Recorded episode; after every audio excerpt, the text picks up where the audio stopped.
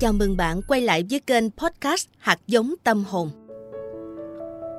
Hôm nay, kênh Sách Hay Podcast xin giới thiệu đến quý thính giả phần tóm tắt cuốn sách Đừng sợ lỡ cuộc chơi của tác giả Patrick J. McGinnis, người đầu tiên được biết đến dưới cái tên FOMO Sapiens. Vậy FOMO là gì? Bạn đã bao giờ cảm thấy áp lực khi vô tình trông thấy những bức ảnh thú vị mà bạn bè, người thân và những người nổi tiếng đăng trên mạng xã hội chưa? Khi lướt qua nó, trong bạn sẽ dấy lên một nỗi bất an. Bạn cảm thấy trong khi mình đang nghịch điện thoại thì tất cả những người đó đang sống một cuộc sống thú vị, sôi nổi, thành công hơn cuộc sống của bạn. Cảm giác này được gọi là FOMO. Đó là viết tắt của cụm từ nỗi sợ bỏ lỡ, fear of missing out. Bạn sẽ thấy thế hệ millennials, tức là những người sinh ra trong giai đoạn từ đầu thập niên 1980 đến đầu thập niên 2000, và Gen Z, những bạn trẻ được sinh từ năm 1996 trở đi. Hai nhóm này có khuynh hướng tự nhiên là tiến hóa thành FOMO sapiens – Tất cả những gì mọi người đang làm giờ đây là dồn quá nhiều thời gian và năng lượng vào những thứ bạn muốn có, thay vì trân trọng những gì đang có. Bên cạnh đó, tác giả cũng sẽ giới thiệu với bạn khái niệm FOBO, tức là nỗi sợ còn có lựa chọn tốt hơn. Fear of a better option. Nó có nghĩa là một nỗi bất an rằng sẽ có điều gì đó tốt hơn sẽ xuất hiện – dẫn đến việc những quyết định đã được đưa ra trước đó có thể bị lung lay. Có thể nói, FOBO là một nỗi khổ do có quá nhiều sự lựa chọn đã cản trở bạn đi đến quyết định cuối cùng. Nó khiến bạn trì hoãn những quyết định của mình. Chắc hẳn bạn sẽ nghĩ, tại sao mình cần phải biết đến hai khái niệm này? Câu trả lời chính là bạn cần nhận ra mình là ai – và phải học cách để có thể trở nên quyết đoán. Một khi quyết đoán, bạn sẽ không còn sợ hãi khi phải ra quyết định.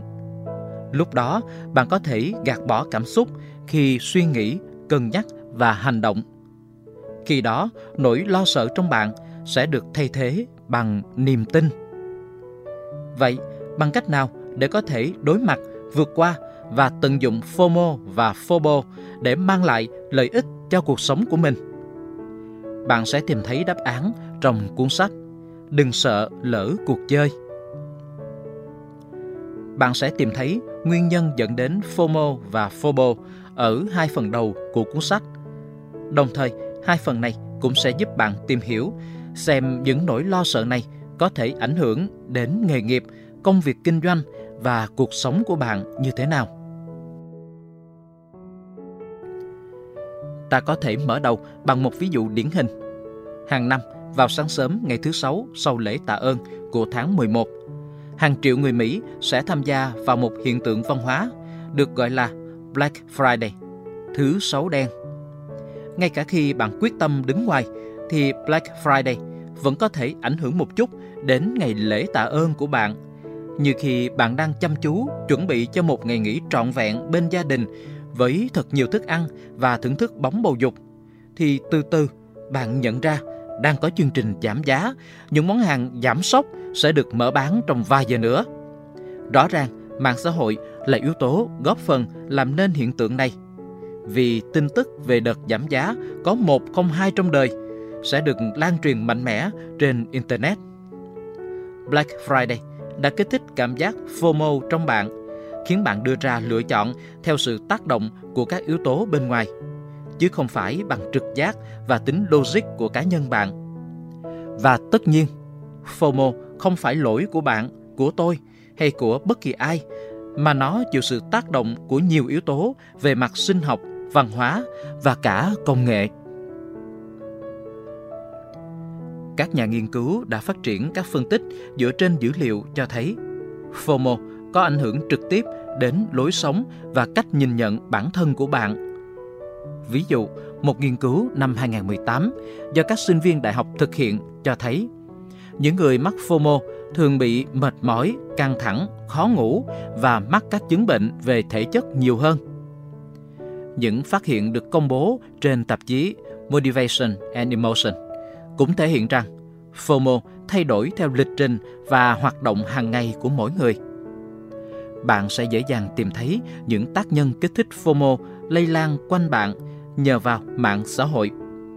Chính vì mạng xã hội là công cụ đắc lực thúc đẩy FOMO, nên nó bị cho là nguyên nhân gây ra căng thẳng, đố kỵ và trầm cảm.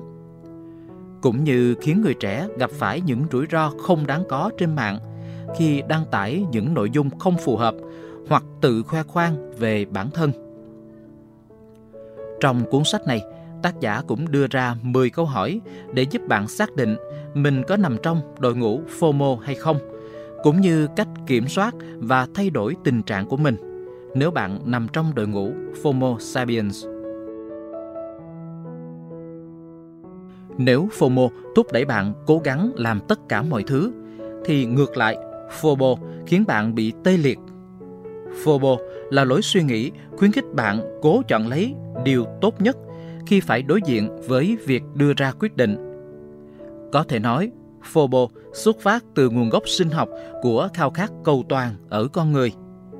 Tuy nhiên, trong lúc tìm kiếm phương án hoàn hảo, bạn cũng bỏ ngỏ tất cả lựa chọn.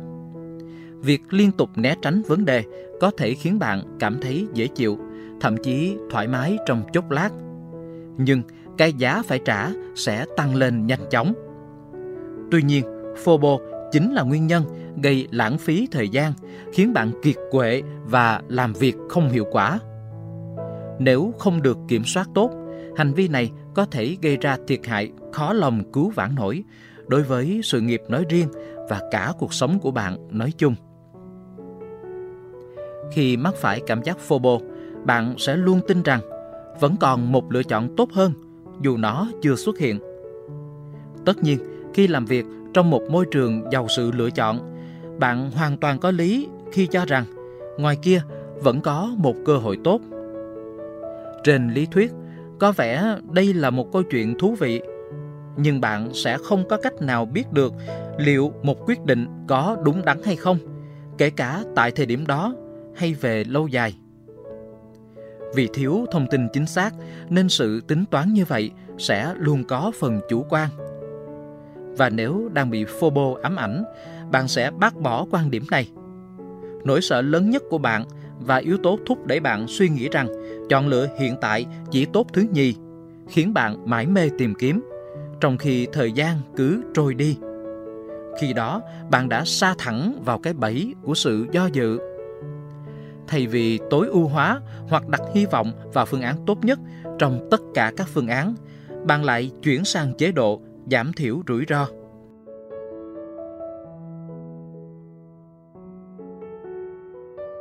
Đối với nhiều người, mắc phải phobô ở mức độ nào đó là việc không thể tránh khỏi.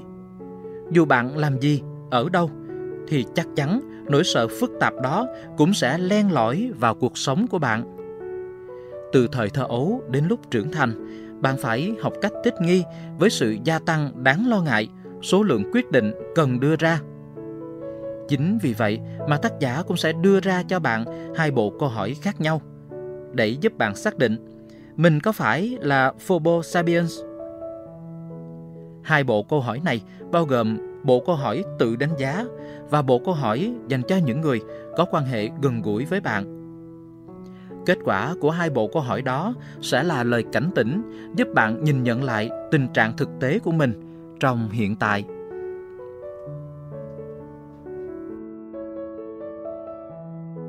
Khi bị FOMO hoặc FOBO chi phối, bạn lúc nào cũng trong tình trạng lo lắng. Tuy nhiên, lo lắng về chuyện lớn là điều dễ hiểu. Nhưng nếu quyết định nào bạn cũng trăn trở như vậy, thì bạn đang làm cho cuộc sống của mình trở nên phức tạp một cách không cần thiết. Để có thể chế ngự FOMO và FOBO, thì bạn phải học cách giải quyết từng nỗi sợ của mình bằng một nhóm chiến lược cụ thể mà bạn phải thực hành ngay bây giờ – bạn có thể lựa chọn những điều bạn thực sự muốn, bao gồm biết điều gì quan trọng đối với bạn, sắp xếp thứ tự ưu tiên của các mục tiêu và sau đó thực hiện bằng những giải pháp khả thi giúp bạn đạt được chúng. hãy nhớ rèn luyện tính quyết đoán không chỉ là loại bỏ hành vi mang tính phá hoại, mà nó còn tập trung gia tăng năng suất. Khi bạn hành động với niềm tin và sự toàn tâm toàn ý, bạn cũng đang khai phá nhiều tiềm năng của chính mình.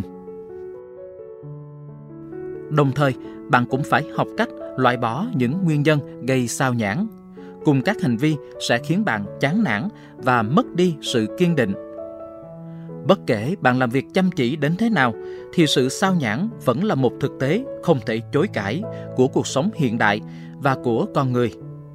Mục tiêu của bạn là đơn giản hóa những thứ đang diễn ra trong đầu, chứ không phải làm nó rắc rối hơn. Khi bạn lùi lại và sắp xếp thứ tự ưu tiên, dù theo nghĩa rộng, thì bạn cũng đã bắt đầu tách cảm xúc ra khỏi quá trình cân nhắc. Bạn sẽ sớm nhận ra rằng, hầu hết các quyết định đều không quá quan trọng và không đáng để gây căng thẳng cho bạn. Và một điều nữa cần lưu ý nếu muốn vô hiệu hóa FOMO và FOBO chính là cần phải hạn chế vai trò của công nghệ, một trong những nguyên nhân thôi thúc FOMO và FOBO trỗi dậy trong bạn bằng bốn nguyên tắc cơ bản sau. Đó là mục tiêu không phải bỏ hẳn mà là kiểm soát, tìm cách thoát khỏi chế độ đang online, đặt công nghệ vào đúng vị trí của nó và cuối cùng là dành thời gian để thực hành chánh niệm, có thể là thiền hoặc yoga hay bằng bất cứ hình thức nào phù hợp với bạn.